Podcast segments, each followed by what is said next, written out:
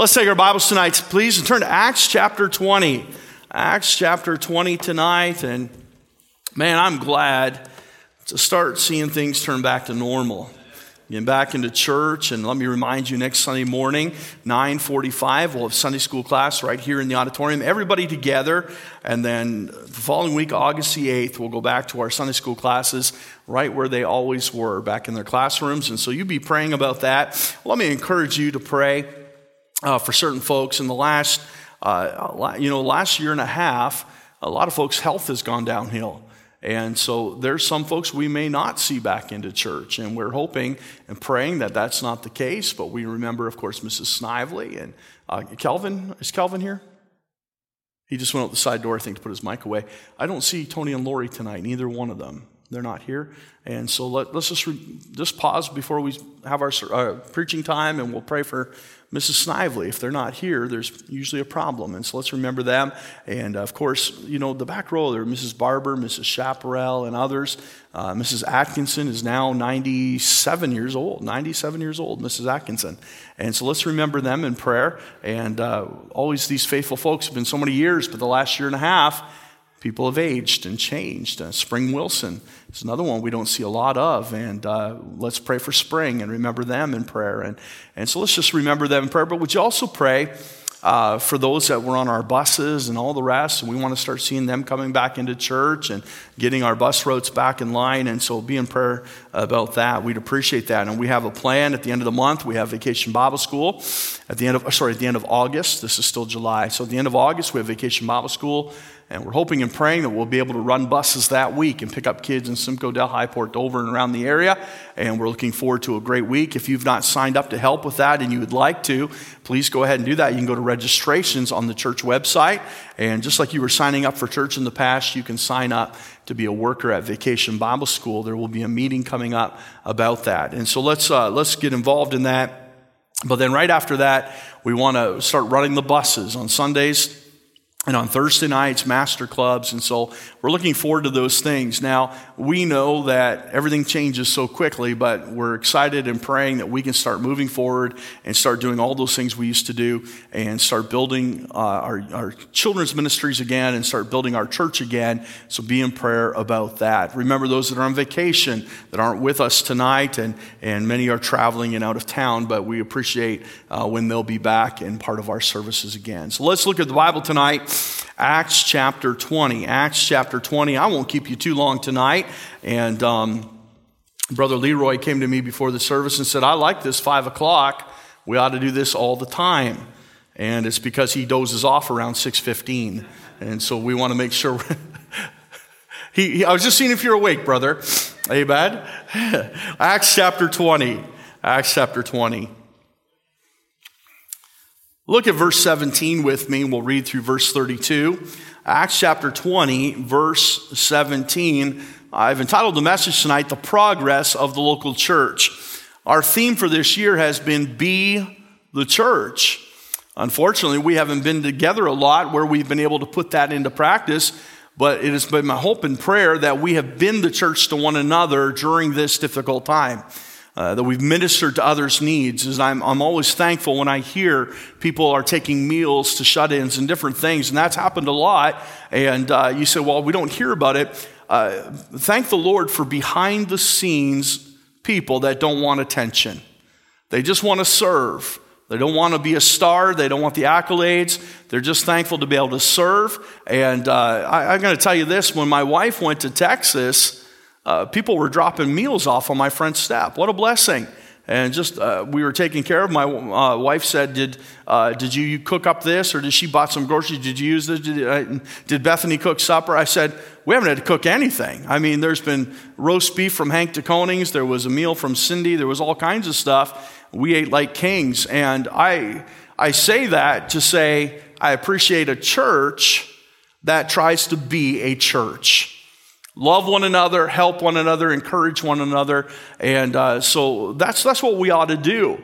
And I understand right now there's a meal train set up. If you want to be a blessing to Hilda and Neil, uh, go ahead. And, and uh, I, said, I said to somebody the other day, I said, this is going to be a letdown for Neil because Hilda's such a good cook that he's going to have to eat somebody else's cooking for the next couple weeks. But uh, it is a blessing not to have to work and do all the dishes and everything and while they adjust to a new baby in the home. And of course, Hilda's recovering as well. So let's, let's get behind them and let's be the church. But tonight we're going to look at the Bible, the progress of the local church. I want to encourage our church to move forward to take steps towards normalcy. And it, just felt like the last year and a half, and I'll tell you what it's felt like. It's felt like we are a church plant.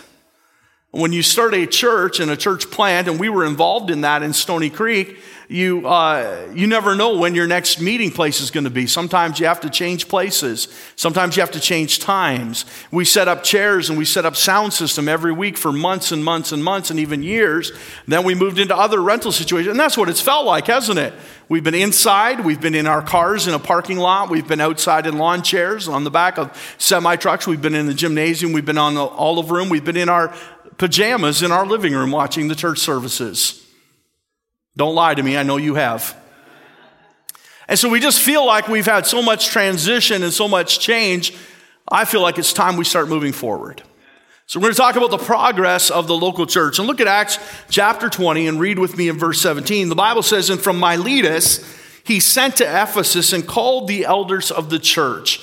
Let me just give you a little background very quickly. The Apostle Paul is on his third missionary journey.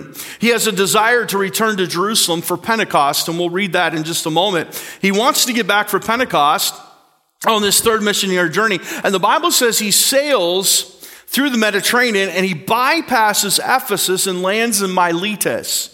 Now, understand this his heart was in Ephesus. And I believe, if I'm understanding the scripture properly, and we, we looked at this on a Wednesday night not too long ago, part of our Acts study, I believe that Paul bypassed Ephesus because he knew that if he went there, he would want to stay there. There was such a hunger for the word of God in Ephesus, and it was there that he would preach for many hours and many days. And, and Paul knew that I, this is not a good place for me to stop if I hope to get back to Jerusalem for Pentecost. So he sailed by this place, and the Bible says he came from Miletus, and he sent from Miletus, when he landed in Miletus, he sent to Ephesus and he called the elders of the church. And so he says, You need to come to me. If I get down there with the people that I love, I'm just going to spend too much time. So let's have the elders come up and I'll have a meeting with them. And, and, so he does that. And verse 18 says, And when they were come to him, he said unto them, Ye know from the first day that I came into Asia after what manner I have been with you at all seasons, serving the Lord with all humility of mind and with many tears and temptations which befell me by the lying in wait of the Jews, and how I kept back nothing that was profitable unto you, but have showed you and have taught you publicly and from house to house, testifying both to the Jews and also to the Greeks, repentance toward God and faith toward our Lord Jesus Christ. And now, behold, I go, bound in the Spirit, unto Jerusalem, not knowing the things that shall befall me there, save that the Holy Ghost witnesseth in every city, saying that bonds and afflictions abide me. But none of these things move me. Neither count I my life dear unto myself, so that I might finish my course with joy and the ministry which I have received of the Lord Jesus, to testify of the gospel, or testify the gospel of the grace of God. And now, behold, I know that ye all, among whom I have gone preaching the kingdom of God, shall see my face no more. Wherefore, I take you to record this day that I am pure from the blood of all men. For I have not shunned to declare unto you all the counsel of God. Take heed therefore unto yourselves and to all the flock over the which the Holy Ghost hath made you overseers to feed the church of God, which he hath purchased, purchased with his own blood.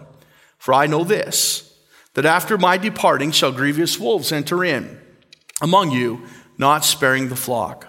Also of your own self shall men arise, speaking perverse things, to draw away disciples after them. Therefore, watch and remember that by the space of three years I cease not to warn everyone night and day with tears.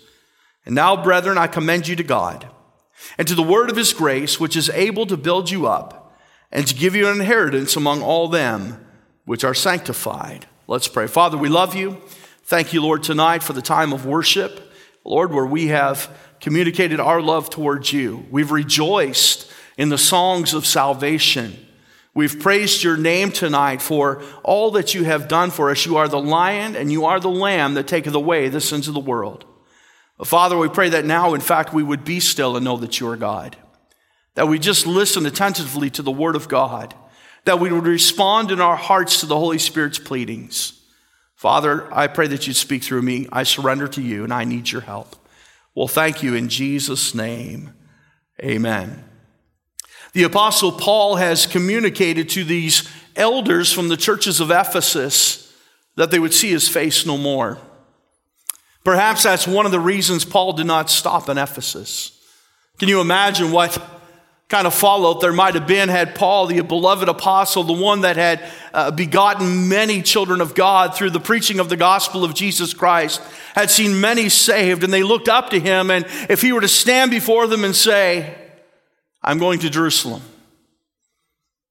it is likely that I'll either die there or be delivered to Rome or some other fate would befall me, for the Holy Ghost has witnessed in every city that bonds and afflictions abide me. And so you will see my face no more. That would have been a very difficult parting and likely difficult for Paul. And so he bypasses Ephesus and lands in Miletus. And there he calls for the elders of Ephesus, and so they come and he tells them what is about to happen in his life, but he also gives them some direction. And, and basically, if I can summarize what he is saying, he is saying this it is time for you as a church to stand on your own two feet. It's time to be mature children of God. It's time for your elders to teach the whole counsel of God. And he gives many reasons why, and we'll look at those tonight. But I want you to notice in the scriptures as we look back at verse 19, go to verse 19 with me. We notice, first of all, the, the posture of a servant. Paul is emphasizing how important it is to be a servant. You, you, understand, we, we walk into these places in 2014. We went to Israel. Many of us in this room went to Israel and we saw every church that was built at every what they call holy site. There's probably some here. How many of you others have been to Israel? Just raise your hand if you've been there. So, so there's others have been there. And uh, every, every what they call a holy site, they build a Catholic church. And they put up a, a shrine, if you will, to whatever happened at that place, whether it's the baptism, they call it the traditional baptism site where John the Baptist was baptizing at the headwaters of the river. There's other places such as the Pool of Bethesda. And uh, the Pool of Bethesda, there's a big Catholic church there. And I remember going in, and because of the acoustics, our whole group sang a great hymn in that place. And I remember different places we went, but everywhere we went, there was a monastery, there was a convent, or a Catholic church. And almost without exception, every one of those would have a statue of all the apostles somewhere on that facility. Whether it was the Mount of Olives, whether it was the Mount of Beatitudes, whether it was some church over at Capernaum, they would have statues throughout these cities. And the Apostle Paul was always venerated. And often they would call him Saint Paul. But the Apostle Paul says, That's, that's not how I came to you. I didn't come like I'm the Pope. I didn't come like I'm better than anybody else. I am the apostle to the Gentiles, and I came. Notice what he says in chapter 20 and verse 19. He came as a servant. And I want you to notice the posture of being a servant. You say, why is this important and what's this got to do with the progress of the local church? Here's why, friends, because if we are going to go forward as a church, we must be an army of soldiers, but also of servants. We must be willing to serve one another. But we must also be willing to serve our community as we serve the Lord Jesus Christ. Notice what he says about being a servant. He says, I'm serving the Lord with all humility of mind. He had a humble temperament.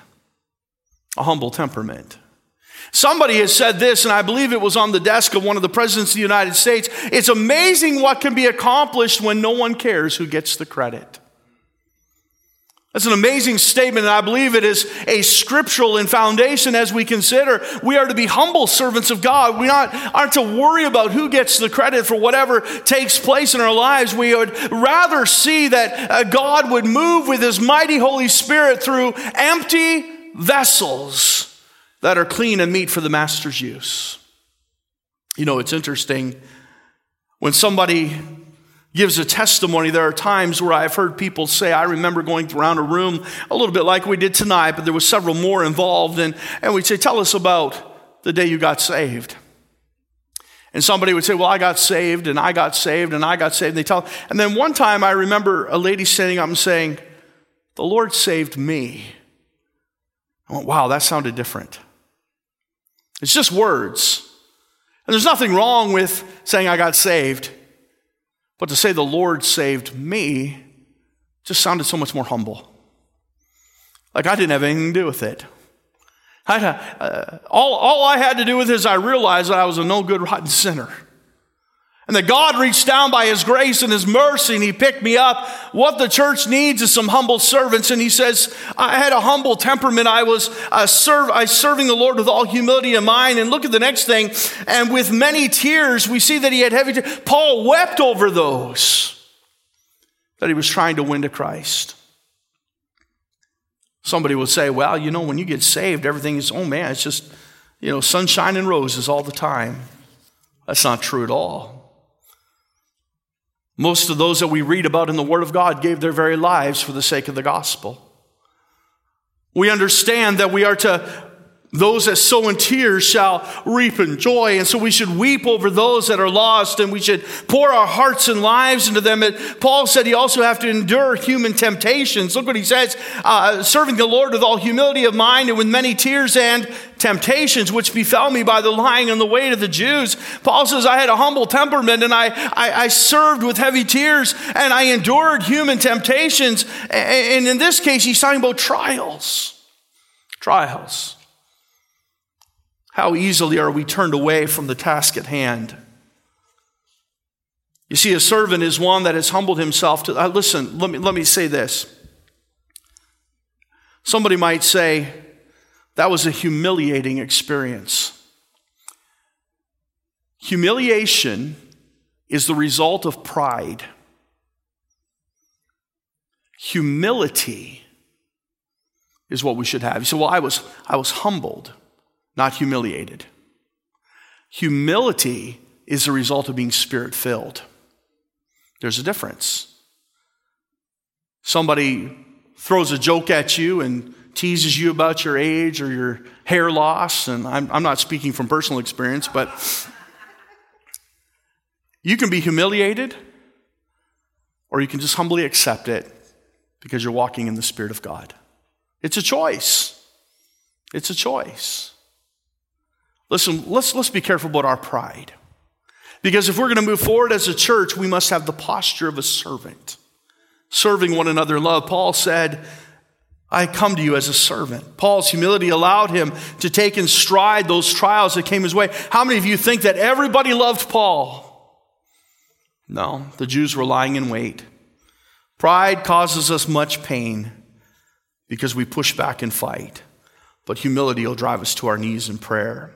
Notice the second thing we see what Paul says here. He talks about the posture of a servant, but we see the purpose of sharing. Verse 20 How I kept back nothing.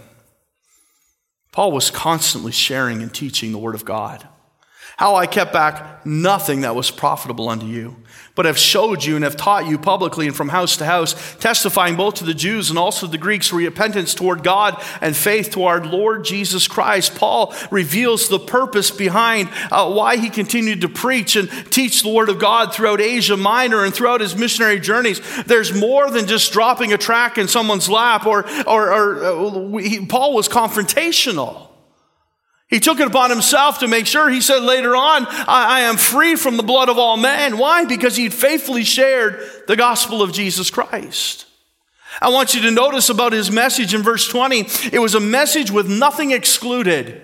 He said, I kept back nothing. Sometimes we want to soft soap things. A lady came to me a while ago and I was about to preach a funeral. And she said, You know, she says, uh, my family, they're, they're very hard. And she says, I, I just want to caution you not to preach hellfire and brimstone at the funeral. And I said, Well, you know, at a funeral, we're usually try to be very kind, but we want to preach the gospel. We want to make sure that they know Jesus. And, and she kind of shook her head at me, and I said, Did I do something wrong? She says, Well, this was a gentleman that was dying. She says, At mom's funeral, you preached hellfire and brimstone. I look back in my mind and I remember the passage her husband had given it to me to preach. And I, I thought, boy, we, we need to preach the whole counsel of God. I don't remember ripping faces off. I don't remember, I don't remember screaming or shouting about a, people going to hell or anything like that. I, I, you know, we, I've heard things like that, and there's times where we bring that into play. But I don't remember doing that. But just the thought of hell had offended. He had asked me to preach on the rich man and Lazarus. How do you do that without mentioning hell? And he says, I want you to emphasize the, the man that said, Go and tell my five brothers. Go and tell the others about Jesus Christ. Listen, we have to preach the whole counsel of God. And Paul says there's a message that I preached to you with nothing excluded. It was, he said, I kept back nothing that was profitable unto you. But we also notice it was a message with nowhere excluded. Notice what he says. He says, But I have showed you and have taught you both publicly and from house to house. You wouldn't come to church, so I came to you. Hey, he says, I, I made sure that I wasn't going to exclude anyone from this. I went everywhere I needed to go to preach the gospel. And, and friends, let me remind you that uh, when we come to the, the house of God and we gather for church and we, we talk about this gospel and winning souls to Christ, listen, most people that come here every week are likely saved. I'm not trying to convince you you are. I want you to make sure that you're saved. Bible says, work out your own salvation with fear and trembling. It's an important thing that you examine your heart and make sure that you're in the Lord. But let me say this the real gospel work takes work, place outside these walls. As we're in our daily routines talking to people and meeting with people and seeing them at the grocery store and talking to them about the Lord Jesus Christ. It was just the other day, my wife and I were with somebody. I can't, oh, it was the, the Claytons. And uh, the Clayton family down in Ohio had in Bruce Fry shortly after we did. I called him and I said, Man, Brother Fry is going to be in your area. If you get a chance to have him in, you need to have Brother Fry in. How many of you remember Bruce Fry? One of the Bruce Fry's gifts is he's a great singer. And he's written some great songs about the gospel. But his real gift is his meekness. That guy, he could stand right in your face and tell you you're going to hell, and you would smile back and give him a hug. He just has that gift. So sweet spirited. He could preach up here and just so sweet and just convince you of your need of Jesus Christ. Brother Clayton and I were sitting in a restaurant, and I, he was talking about Brother Fry, and he said, "Yeah, we're trying to have him come down again, and and uh, we want to have him again, man. We enjoyed him." And and I looked around that restaurant, and I said, I said, you know, if Brother Fry were here, every person in this room would have a tract already. He says, Yeah, you're right. And that was the case. Everywhere he went, he was telling people about Jesus. Everywhere. Nobody was excluded. Didn't matter where he was, he took the time to share the gospel with people. It was a message with nowhere excluded, but it was a message with no one excluded. The Bible says, testifying, verse 21, both to the Jews and also to the Greeks repentance towards God and faith toward our Lord Jesus Christ. He says, I, I, am not just going to one people group. Sometimes I get a little nervous when a missionary comes and saying, Well, I'm going to the pidgin people. That's a real group, by the way. I'm not making that up. People that speak the pidgin language in the suburb of Markham over on these three blocks in Toronto. I thought, what do you do when you knock on the door of somebody from China? Somebody from Korea? Somebody from Canada. We sometimes become so narrow that we forget that everybody needs the gospel. And Paul says, I'm not just going to some, I'm going to the Jews and also to the Greeks. And Peter had focused on the Jews, and Paul says, No, no, I'm going to all with the gospel, and I'm preaching to them about repentance. Repentance. Yesterday, I was talking to somebody, and I asked them to share their testimony of salvation with me. And they said, You know, and I, he told me the story about the time when he was confronted with the gospel and realized he was a sinner, and he says, I repented and I turned to Jesus Christ. And I went, wow. Do you know that probably 95% of testimonies you hear, they won't say the word repentance? But he did. And I went, boy, he knows. If he's talking about repentance, repentance is turning away from everything else you trust and trusting only in Jesus Christ believing only on Him. He, you cannot add Jesus to a collection of your idols or a collection of your gods. You must trust in Jesus Christ as the way, the truth, and the life. Whosoever shall call upon the name of the Lord shall be saved. That word the is a definite article. It means singular in purpose, only one. He is God. That is biblical repentance. He says, No one's excluded, nowhere is excluded, nothing is excluded. I taught you everything about the gospel of Jesus Christ, and that is the purpose of sharing. Then we see, thirdly, Paul talks about the path of sacrifice. The path of sacrifice. I want to move quickly through the rest of this, but I want to stop here and emphasize this tonight.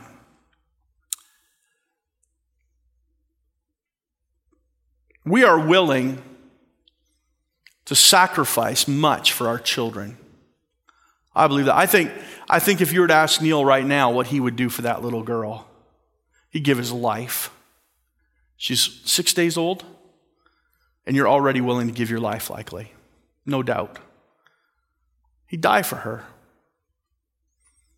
Are we willing to do the same for the lost? Paul was. Paul said he, he was willing to give his very life that the nation of Israel might be saved. Romans chapter 10. It, w- it was just his dying wish that all might come to a knowledge of Jesus Christ. I'm, I want to ask you, as we consider now rebuilding our bus ministries, and I believe, by the way, I believe we're going to have to start right from scratch.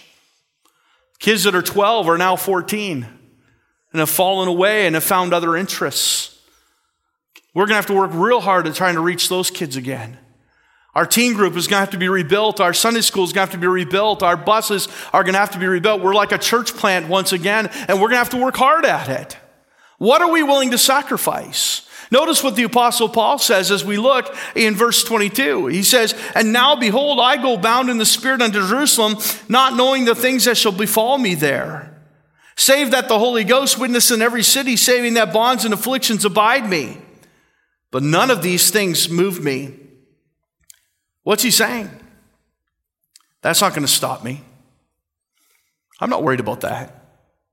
I have a mission given to me by God. Neither count I my life dear unto myself, so that I might finish my course with joy. And the ministry which I have received of the Lord Jesus to testify the gospel of the grace of God.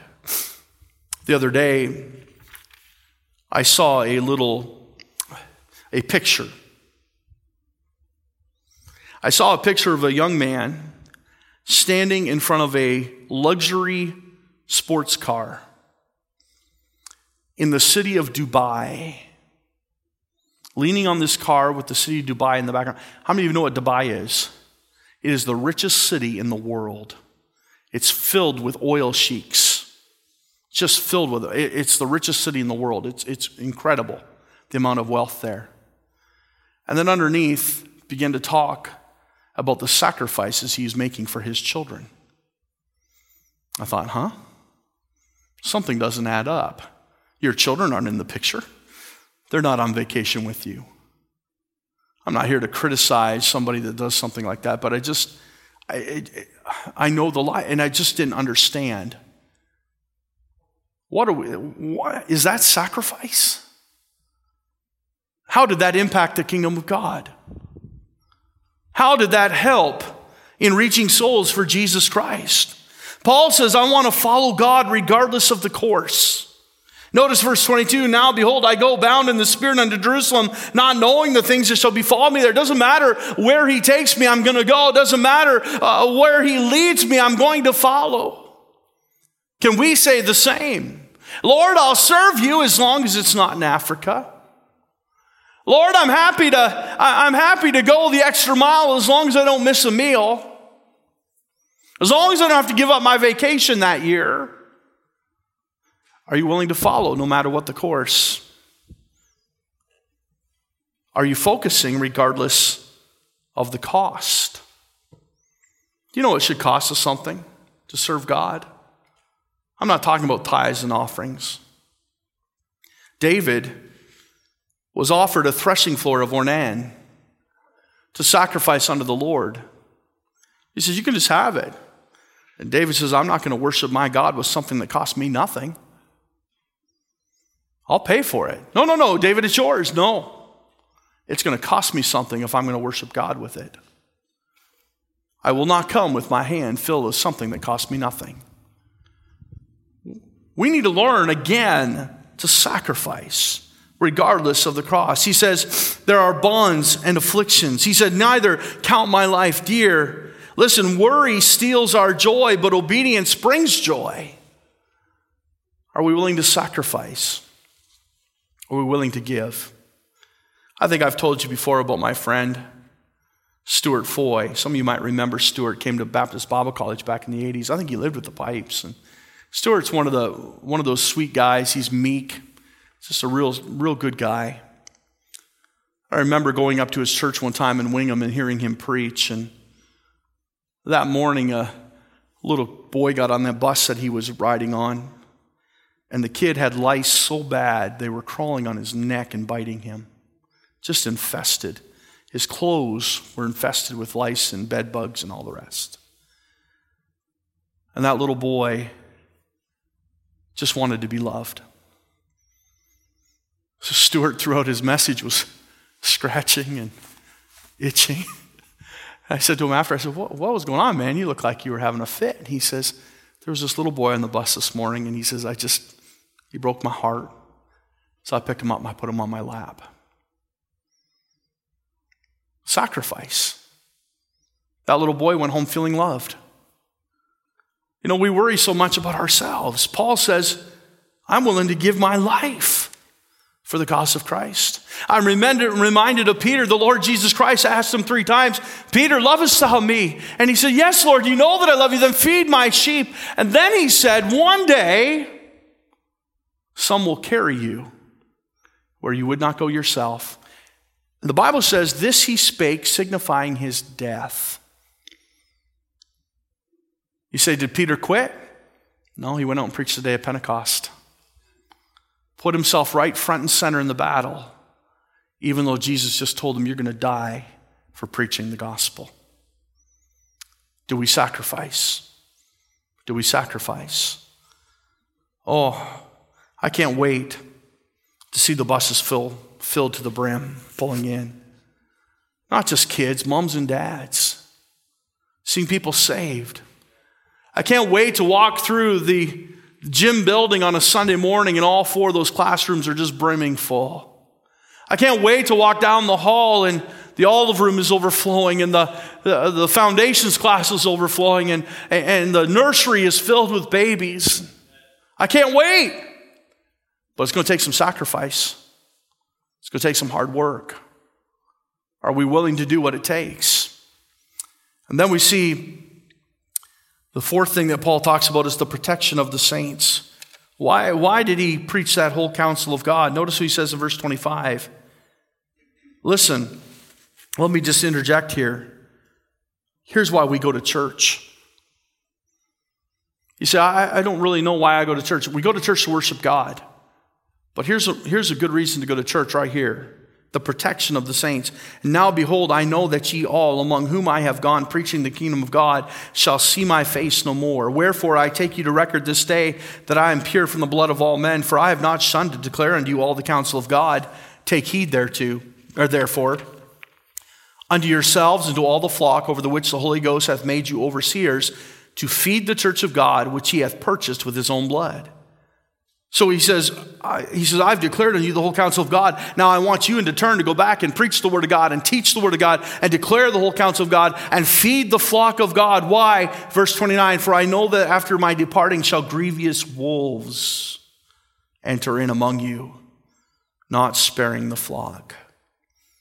Paul says there's some dangers from without.